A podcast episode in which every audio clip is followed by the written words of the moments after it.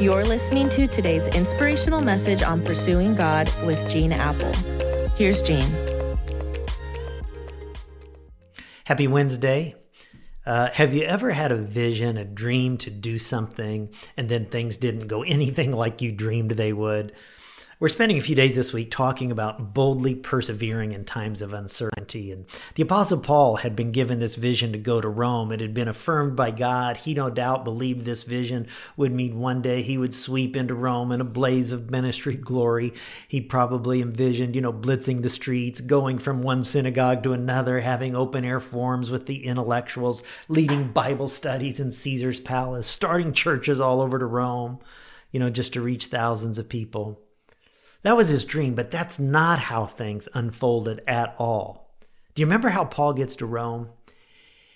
He shipped to Rome as a prisoner in chains. In fact, he shipped to Rome by boat, and even during the voyage, there's a hurricane, there's a horrific shipwreck, and Paul washes to shore on an island called Malta, where he spends three months recovering. Now, think about this. It takes longer to get to Rome than he expected. It's more difficult getting to Rome than he expected. His personal conditions when going to Rome are much more challenging than he expected. I mean, this is not at all like Paul had dreamed it would be.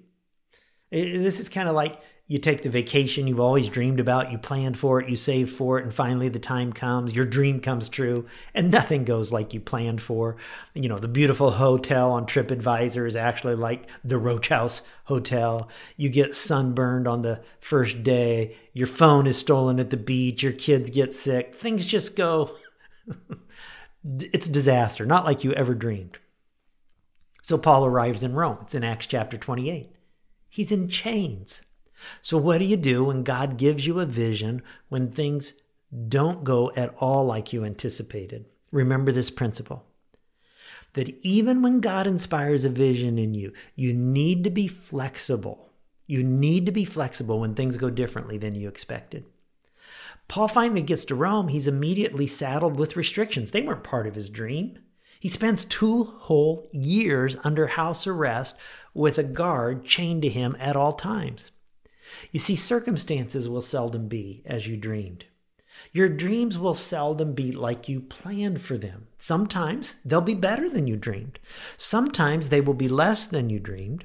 Sometimes harder than you dreamed. But listen, they will always, always, always be different than you dreamed. So, what do you do? I like the story about the guy who bought some weed killer from Home Depot one time to kill the dandelions in his yard.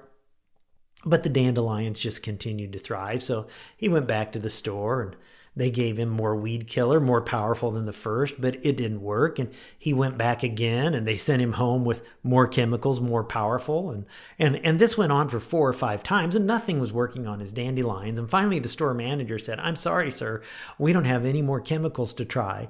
May I suggest that you learn to love dandelions?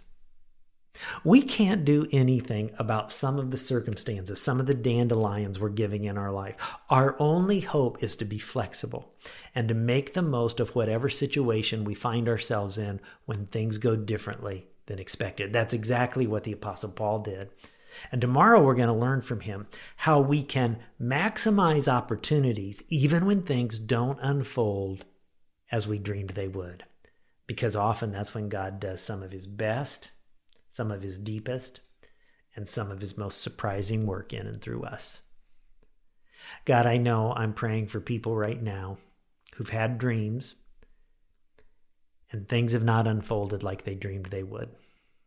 Even dreams that come from you, just like Paul dreamed of going to Rome and it didn't unfold like he thought it would. So help us to stay flexible. Help us to keep trusting you. And God, I look forward to what we're going to learn tomorrow about maximizing the opportunities, even when things don't go as planned. God, that's kind of been what we've been trying to do this whole last year. So help us to continue to do it. In Jesus' name, amen. Amen. Hey, such a privilege to spend this time with you today. And it would mean a lot to me if you'd tell some friends and family about this. Uh, I hope it would be valuable to them too. See you tomorrow.